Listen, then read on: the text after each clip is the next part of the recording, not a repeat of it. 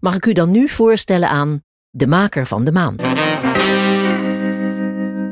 Bart van Nuffelen, regisseur, toneelschrijver bij het uh, Vlaamse, of moet ik zeggen Antwerpse Marta-tentatief. Ja, klopt. En uh, maker samen met Lucas de Rijke en in co-productie met VT Max van De Kunst van het Verdwijnen. Nou, wij willen van de hoed en de rand weten, Bart, dus wij gaan uh, beginnen. Maar toch even vinden we leuk aan jou de vraag. Zou jij heel kort zelf als maker willen omschrijven nog een keer waar deze podcast over gaat? Ja, de podcast lijkt te gaan over een bankroof, een spectaculaire roof via tunnels van een bank in Antwerpen. En het bijzondere is dat die roof plaatsvond in het midden van de Antwerpse Joodse wijk. En dat de dader die met al het geld van die kluizen wegloopt, een ultra-orthodoxe Jood is, of er in ieder geval zo uitziet. En dus dat verhaal gaan we onderzoeken. En dan komen we terecht in die wijk en in de geschiedenis van die wijk. En komen we stilletjes aan te weten dat er op exact diezelfde plaats,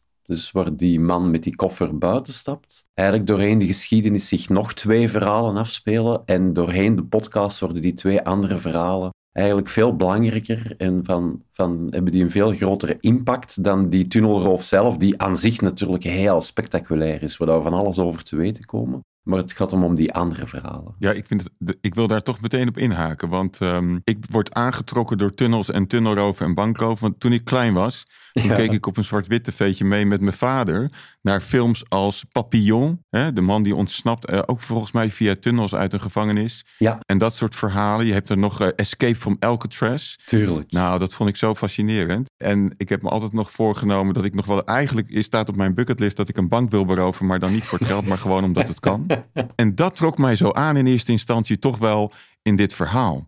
Ja, tuurlijk. Dat, dat spreekt onmiddellijk tot uw verbeelding. Als je zoiets hoort, wilde altijd weten van hoe hebben die dat gedaan? Hoe in godsnaam kan dat? Ik denk persoonlijk altijd van ja, bankovervallen, dat is goed, maar die mislukken altijd, want je wordt gepakt, sowieso.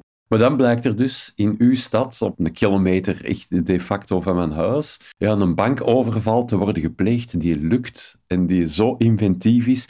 En dus dat, is, dus dat deel ik helemaal met u van toen ik dat verhaal hoorde of meemaakte, want ik, ik was erbij in de zin van dat ik dat hoorde op nieuws en dat ik die straat ken, dat ik dacht van, oh maar ja, dat is zo'n goed verhaal, dat is zo'n goed verhaal. Dus natuurlijk wouden we dat vertellen en dat is natuurlijk ook ik denk de aanleiding waarom dat heel veel mensen beginnen te luisteren naar de kunst aan het verdwijnen. En je noemt één element, noem je hier niet in, wat, wat voor mij dan ook heel belangrijk is. Want een bankroof, vertellen over een bankroof is één ding. Maar een bankroof vier jaar geleden, Bart, anno 2019. Ja. We kunnen, we kunnen met wagentjes over Mars rijden, maar we kunnen niet een bank beveiligen. Nee, dat is echt ongelooflijk. Hè? Die is eigenlijk heel bijzonder, ook in dit geval. En als je dat dan luistert in de podcast, dan besef je van die beveiligingen, die worden echt allemaal up-to-date. Maar het zijn altijd mensen die, die het gat vinden of die zien waar de zwakheid in het systeem zit. En die dan vervolgens andere mensen ja, beginnen bespelen. En dus het is altijd een menselijke fout of zo. Want nu, natuurlijk, puur technologisch raak je in zo'n kluis niet binnen. Totdat je natuurlijk weet hoe dat je de mensen die die technologie beheren, hoe dat je die uh, ja, aan moet pakken.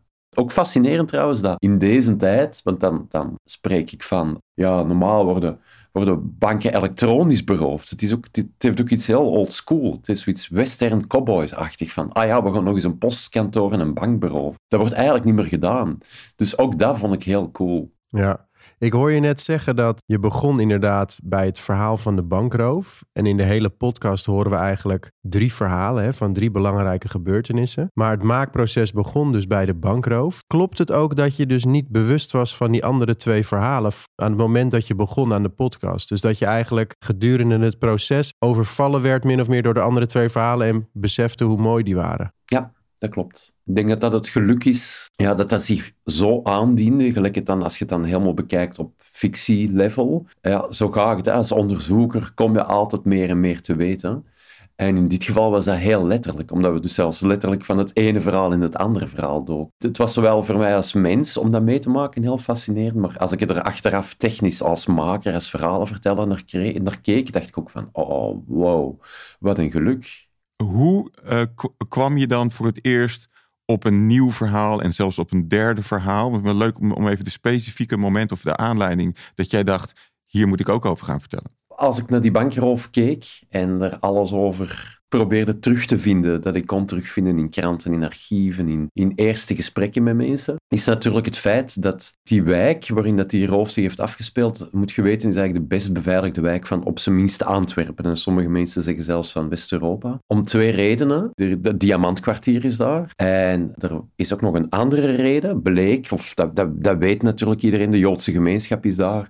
Er zijn best wel veel doorheen de geschiedenis bedreigingen geweest tegen de Joodse gemeenschap. Dus ook dat is de reden dat die buurt met zoveel camera's er hangt. Dus ik was op een avond aan het doorzoeken op die camera's. Ik was aan het nadenken over die camera's. Ik was aan het opzoeken over die camera's. En dan, omdat ik me afvroeg van, van ja, wanneer is dat begonnen eigenlijk, heel dat cameranetwerk? En dus dan sloeg op een bepaald moment met openklikken van een artikel mijn hart een slag over. Omdat ik dus las dat eigenlijk de opmaat, het begin, de eerste stepping stone, zal ik zeggen, van, van, van heel die camerabewaking een aanslag was in 1980. En waar was die aanslag? Op exact diezelfde plek. En niet een beetje ongeveer op diezelfde plek, maar zo. Ja, dus in de beschrijvingen van hoe dat die aanslag was gebeurd. Dus dat is een aanslag van een Syrische Palestijnse man die op een groep Joodse jongens die op kamp gaan vertrekken, gooit die twee granaten. En dat is op die hoek uh, waar dat die tunnelrovers buiten komen. Die elektriciteitskast wordt genoemd waar dat die tunnelrovers buiten komen. En die tunnelrover uh, en die, sorry, die man die die aanslag pleegt, rent weg en wordt gearresteerd voor de bank. Dus die wordt gearresteerd voor die bank waar dat die overval is gepleegd. Dus die twee verhalen die schoven puur fysiek zelfs letterlijk over elkaar. Maar dus door die aanslag en door die Joodse wijk hangen daar heel veel camera's. En dat maakt weer dat die bankroof meer letterlijk in het oog springt. Ja, die bankroof is, is achteraf gezien ongelooflijk goed vastgelegd. Uh, dat is gefilmd uit heel veel verschillende standpunten met heel scherpe camera's. Alleen is het natuurlijk zo, dat blijkt ook in de loop van de podcast, die camerabeelden worden niet bekeken. Camerabeelden van, van camera's die in steden hangen worden niet bekeken. Het is alleen maar als er iets gebeurt, dan worden al, wordt al dat materiaal opgevraagd. Dus, dus het is, de, de, de tunnelroof is als een film vastgelegd, door multicamera vastgelegd. Dus daardoor komen die twee, ja, die twee aspecten van zoveel camera's en hoe komen die camera's er en dat verhaal dat zich afspeelt op exact die plaats, komen heel mooi samen.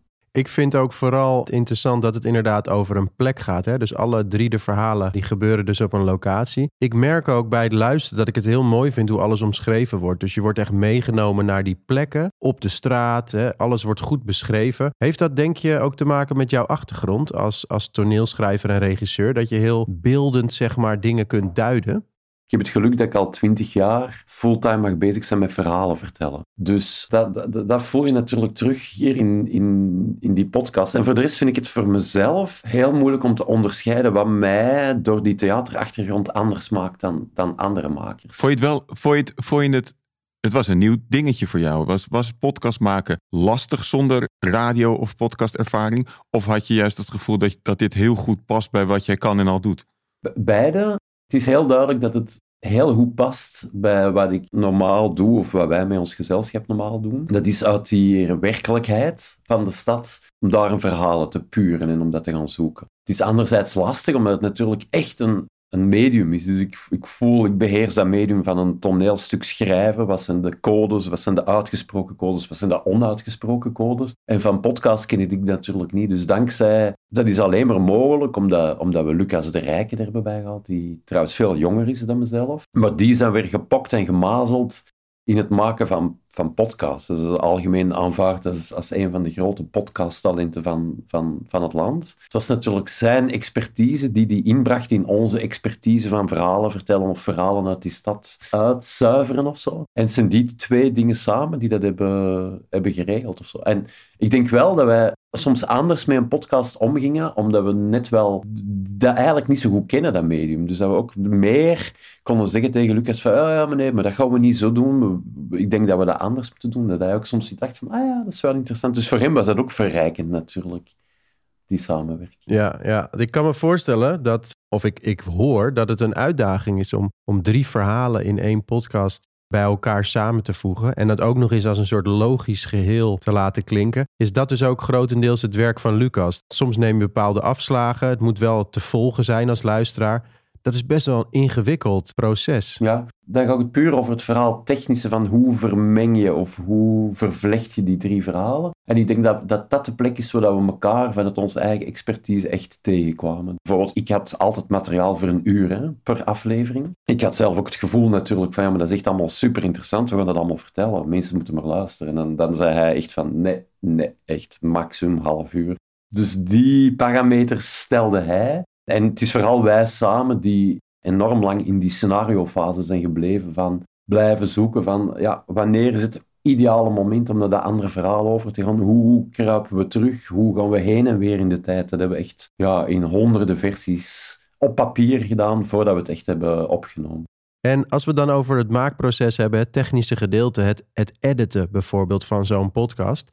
Is dat ook iets wat, wat Lucas dan voor zijn rekening neemt? Of doen jullie dat samen? Nee, dat is dan te heel het editen, dus hoe het klinkt, hoe het uiteindelijk allemaal samengebracht wordt, dat was de volledige verantwoordelijkheid van Lucas. In de zin ook, ja, dat, dat, is, een klein dadatje van mij, dat ik echt het gevoel heb, je moet heel goed de verantwoordelijkheden afbakenen of zo. Dus eigenlijk, ik was scenario en hij was de, de, ja, de edit en de regie ook van, van de voice-over en dan natuurlijk van hoe dat uiteindelijk klinkt. Tegelijkertijd was op het moment dat hij dat werk deed, hadden wij soms per aflevering al 17, 18 tekstversies. Dus natuurlijk, dan, dan kom je meer op een filmscenario terecht, uiteindelijk, waarin dat, dat je toch voor grotendeels bij dat scenario blijft. Of zo. Dus het grootste werk zat echt wel daarin. Wat hij dan doet. Hoe lang heb je erover gedaan? Hebben jullie erover gedaan? Ehm, ik denk eerst een jaar ikzelf onderzoek. En dan op een bepaald moment voelen van, dit is geen toneelstuk, dit is een podcast. En dan uh, is Lucas erbij gekomen. En dan nog eens een, ja, eigenlijk een, een dik jaar. Jij wilde dus eerst een toneelstuk schrijven over een bankroof. Ja,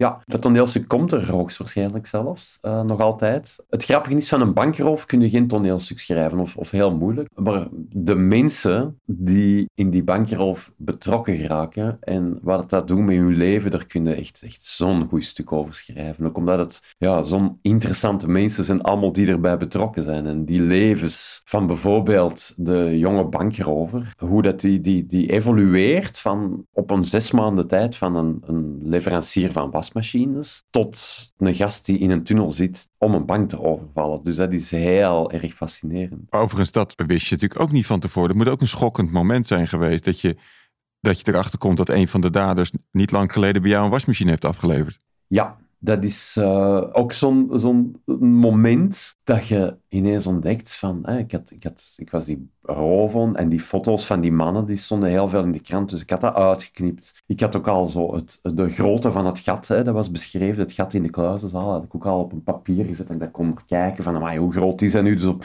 op dat soort uh, amateur-level was ik ermee bezig. Maar het was heel de tijd die grote foto's van die twee mannen die boven mijn bureau hangen, dat ik altijd dacht, met zo'n balkje over hun ogen, van, ik ken die toch ergens van, ik ken die toch ergens van. En ineens, door een nieuw artikeltje in, online dat ik vond, wist ik wat ik ze van kende. Dus een half jaar ervoor hadden ze bij mij thuis een wasmachine geleverd. Dus toen ik dat ineens besefte van, Bizar. oh nee, deze kan toch niet? Deze is toch echt ongelooflijk. Zou er niks meegenomen? Zou er niks bij je meegenomen Bart? Nee, nee, want ik was erbij. Dus dat was het grappige van. Uh, want het had wel indruk gemaakt. Het zit in de podcast. Hè. Het, het, was iets geweest. Dus het was echt een moment geweest of zo. De blik, ja. de manier dat we elkaar even ontmoeten. Ik had dat een moment onthouden.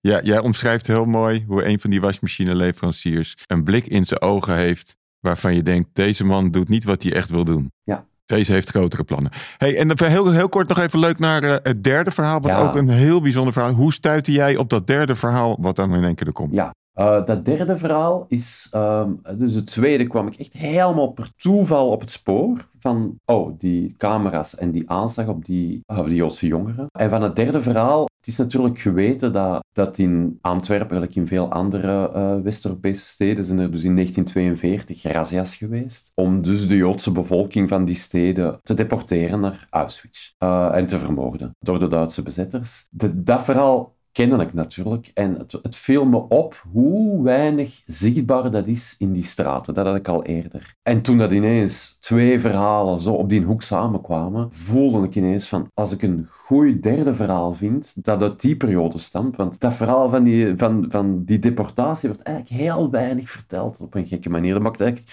echt geen deel uit van het vertelde repertoire van onze stad. Wat ik ook snap, omdat dat natuurlijk zo'n extreem heftig episode in onze geschiedenis is. Dus dan heb ik, professor Van Goetem is, is de autoriteit wat dat betreft in België van wat er gebeurt tijdens die Tweede Wereldoorlog. Heb ik hem gevraagd van, weet je op die hoek niet één verhaal dat wij kunnen vertellen? Dus die is in zijn archief gedoken, die heeft echt alles bekeken. En toch was dat, ja, er zijn natuurlijk honderden verhalen, maar die waren zo, die waren te piepklein. Dat je dacht van, ah nee, dat klopt eigenlijk niet, dat kunnen we toch niet vertellen. Maar in zijn boek was er één verhaal, één fragmentje, want dat is echt een heel klein fragmentje, dat, dat mij zo hard aangreep, dat, dat me al eerder aangegrepen. En dat gaat over een mama en haar zoontje van vier jaar die naar het station worden gevoerd, het Centraal Station om te worden gedeporteerd. En die mama voelt van, die weet niet waar dat ze heen gaan, maar die voelt wel waar wij heen gaan, is het niet goed. En dus op het moment dat die het station moeten binnengaan, uh, zegt hij tegen dat kindje van vier jaar van, stap nu weg. Ga nu weg en kijk niet om. En dat mannetje doet dat. En dus dat jongensje wandelt uit die groep gearresteerde Joodse mensen. En die wandelt weg en die vrouw wordt in het station gevoerd en is een week later dood, die mama. En dat moment van, dat zij dat beseft, dat zij zegt tegen haar eigen kind, ga nu weg en kijk niet om. Ja, dat, toen ik dat las in het boek van Herman van Goethem, greep me dat zo aan. En werd ik er zo enorm door gepakt. En als ik er dan achteraf over nadacht, dat ik ook dacht van, maar dat kind is vier jaar. Probeer nu eens in te denken dat, dat een kind dat dat, dat, doet, is ook nog super zot. Dat zo'n kind niet zegt van nee, nee, nee, nee. Dat dat kind gewoon luistert, knikt en wegdraait. En dan ben ik toch dat verhaal verder gaan onderzoeken. En, dan, en dat, dat was niet zo simpel om, om meer te weten te komen daarover. Maar dan bleek dus dat dat jongetje ook door die wijk is gegaan. En dat de kans heel groot is dat hij dus bij ons in de buurt, waar dat onze andere verhalen zich afspelen, door een reddende engel wordt, wordt, wordt gered. En, en, en dat dat ervoor zorgt dat hij als enige van zijn gezin de oorlog overleeft.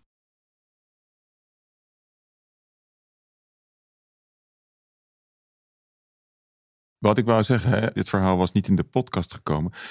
Als jij het niet ergens in een boek had kunnen lezen. Maar die schrijver, hoe, hoe, hoe heeft die dat verhaal dan ooit kunnen vinden?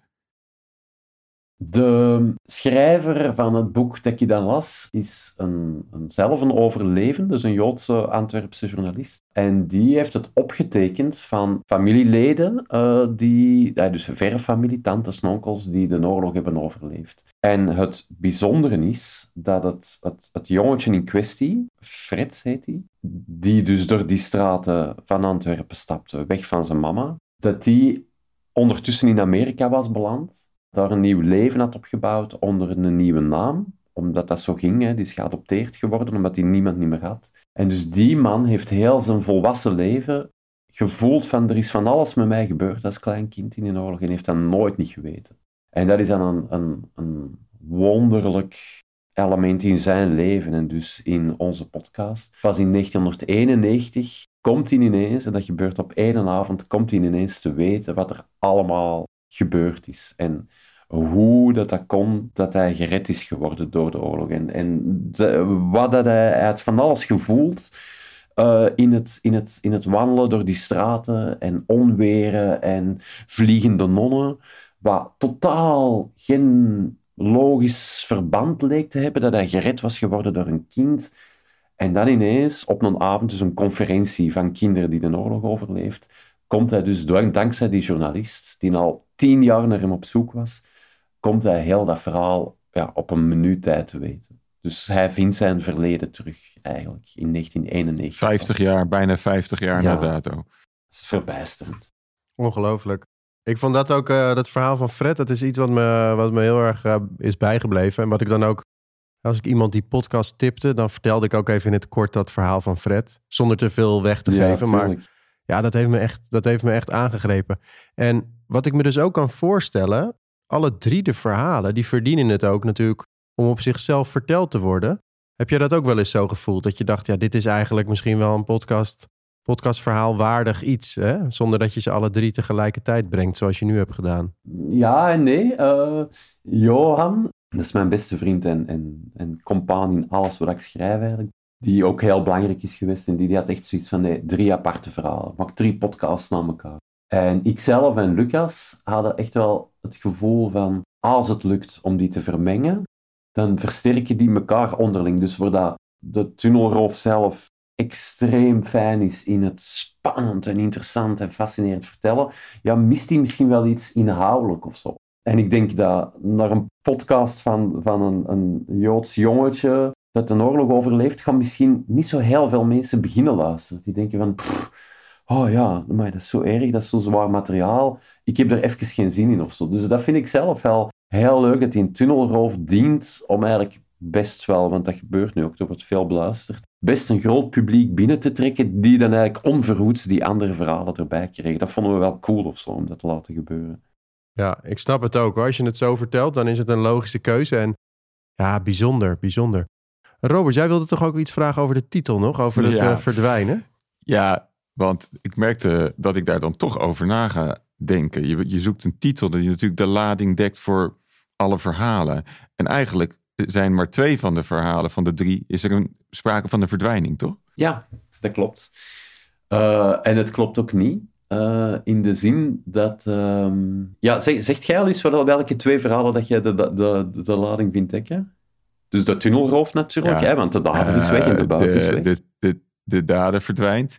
En Fred verdwijnt uh, uh, uit de handen van de nazi's. Ja. En zelfs daarna nog verdwijnt hij volledig van de aardbodem. Ja, ja. En dus met het, het derde verhaal, de aanslag, is er het lijkt het alsof er geen verdwijning is. En ik denk dat dat heel goed is opgemerkt. In deze podcast is dat ook niet. Maar dus in het derde verhaal van de aanslag op de Joodse jongeren die op kamp gaan vertrekken, is er in de podcast inderdaad niet heel veel dat terugslaagt op, die, op, die, op dat verdwijnen. Oorspronkelijk gingen we vertellen dat de dader van die aanslag, die is verdwenen. En tijdens het maken, dat is dan even een insight momentje dit, tijdens het maken beseften we van, oh, dat is nog zo'n groot, dat is nog zo'n ongelooflijk verhaal, maar dat brengt ons ook helemaal weg uit deze podcast. Hebben we beslist om daar een soort van special rond te maken, van de wonderbaarlijke verdwijning van de dader. Die is opgepakt onmiddellijk, die is een jaar later veroordeeld tot de doodstraf. In België betekent dat levenslang, dus is opgesloten in de gevangenis van Leuven, heeft er tien jaar gezeten en is dan op een nacht geruild uh, in een soort gevangenenruil. Mijn verhaal dat in, bij de Silco-affaire noemt dat dan. Voor een familie gegijzelde Belgen in Libië. En dus ook die dader is ja, helemaal opgelost. Hoogstwaarschijnlijk is die vermoord door Maar hier komt nog een special over. Dus hier komt nog een special over, ja. En dan klopt de titel uh, De kunst van het verdwijnen helemaal. Mooi.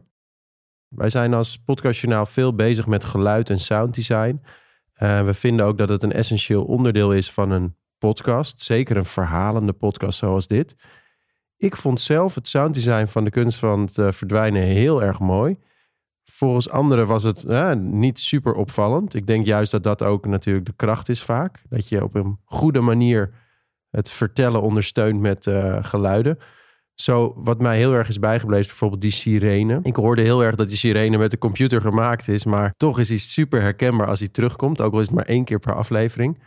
Wie was er bij jullie verantwoordelijk voor het sounddesign? Ja, echt volledig 100% Lucas. Lucas de Rijke heeft uh, ja, heel erg mee het scenario geschreven, maar hij is vooral ja, heel erg goed in het bepalen van wat jij dat sounddesign noemt, van wat moet eronder, op welke manier ga ik om om dit verhaal ook auditief verder te vertellen. En ik heb op een bepaald moment heeft hij eens in een les die ik mocht bijwonen, aan radiostudenten laten zien van hoe dat hij dat aanpakt en hoe gedetailleerd dat, dat is en, en hoe op de millimeter dat, dat hij ermee bezig is. En dat is echt super fascinerend. Dus dat is nog een soort verborgen wereld erachter. En ja, die heeft het echt letterlijk over elke milliseconde nagedacht van ja, wat moet hier hoe klinken. Dat is heel vast. Dat is wel iets dat ik totaal niet ken natuurlijk. En, en je gaf net aan van, uh, je mocht dan eens een keer iets bijwonen waar hij dan wat dingen liet zien.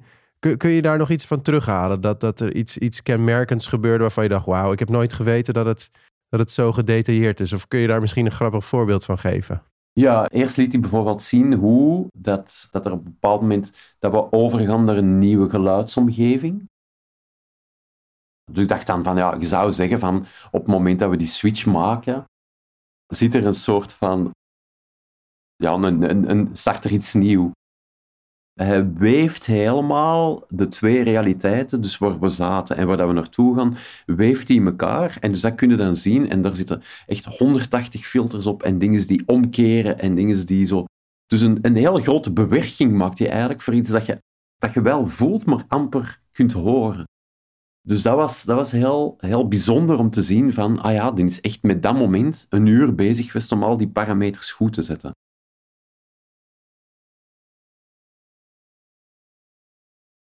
En een heel grappig momentje was dat hij op een bepaald moment eh, zoomde hij in, op, in, in, die, in dat schema van al die opnamelijnen, zoomde hij in op mijn opnames. Hij, hij maakte dat nog groter en ineens begonnen al die radiostudenten rondom mij heel hard ah, te lachen. Die moesten lachen. En ik snapte niet waarom die moesten lachen, totdat hij dat dan ja, dat hij erover begon te vertellen. En dus dan bleek dat hij één zin van mij uh, had samengesteld uit zes verschillende opnames.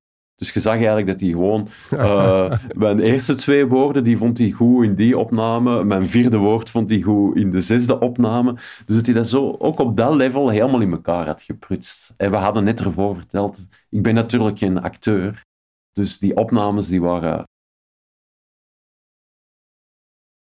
Dat, dat was wel... We hebben wel wat moeten zoeken om dat goed te krijgen of zo. En dat zag je terug in die, uh, in die file. Ik denk dat dit helemaal onderstreept hoeveel tijd en aandacht en liefde ook in deze podcast zit. En dat hoor je ook echt, echt terug. Ik vind het echt een heel mooi verhaal. Dankjewel. Ja, dat is wel zo. Ik wou nog wel graag weten, Bart. Op een gegeven moment eh, is er een uh, politieagent die in de serie zegt dat hij nog wel wat aanknopingspunten ziet om die bankroof verder te onderzoeken. Ik kan me voorstellen dat de, de, de, officier van justitie denkt: het is wel goed zo, dit gaat niks meer opleveren. Maar als journalist, als maker, denk je dan niet: ik ga zelf nog een tweede seizoen maken en ik ga kijken of we, of we nog verder kunnen komen met die bankroof?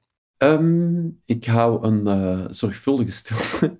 nee, uh, ja, tuurlijk, die nieuwsgierigheid is er. En ik weet nog een heel aantal dingen die ik niet kon vertellen, want ik kon ze niet bevestigd krijgen. En nu, nu de podcast out is, komen er uit de buurt op verschillende levels nieuwe verhalen erboven. Dus Eigenlijk is er heel veel materiaal en zelfs heel veel mensen en heel veel verhaal vervolgen die zeggen van, ja, doe het maar. Maak nog, ga maar verder. Er is nog van alles en dat is ook zo. Dus de vraag is, moeten we die special niet uitbreiden naar een nieuwe reeks? En tegelijkertijd blijft die twijfel om twee redenen. Enerzijds van, je wilt niet onder dit niveau duiken. En het cadeau die we hebben gekregen met, met deze verhalen van de podcast Kunst van het Verdwijnen, ja, ik kan me soms niet voorstellen dat het even goed kan worden. En twee, het was zo zwaar dat ik ook denk van, oh maar wil ik nog eens uh, zo diep in, in de wereld duiken. Maar de vraag stellen is te beantwoorden. Ik heb er heel veel zin in ook natuurlijk wel, om dat te doen. En de mogelijkheden zijn er. Er is echt kans op een tweede reeks. Maar we kunnen hier in Nederland nog geen seizoen 2 aankondigen. Nee, dat kan nog niet. Dat is jammer. Nee, er is nog, moet nog een aantal dingen op een rijtje zetten. Oké. Nou, superleuk. Wij hebben ervan genoten. Wij zullen met ons uh, bescheiden bereik proberen toch nog een paar uh, mensen hier uh, extra aan te steken. Ja. Het is een fijn programma trouwens van, van jullie. Ja. Ik heb het graag gehoord al. Dankjewel, dat gaan we er niet uitknippen. Nee, terecht. Super bedankt Bart. En ik, ik hoop dat er toch nog een ander audio verhaal gaat komen. Is het niet de bankroof, dan, dan weer iets anders bijzonders, want we luisteren graag mee. Dank voor het gesprek.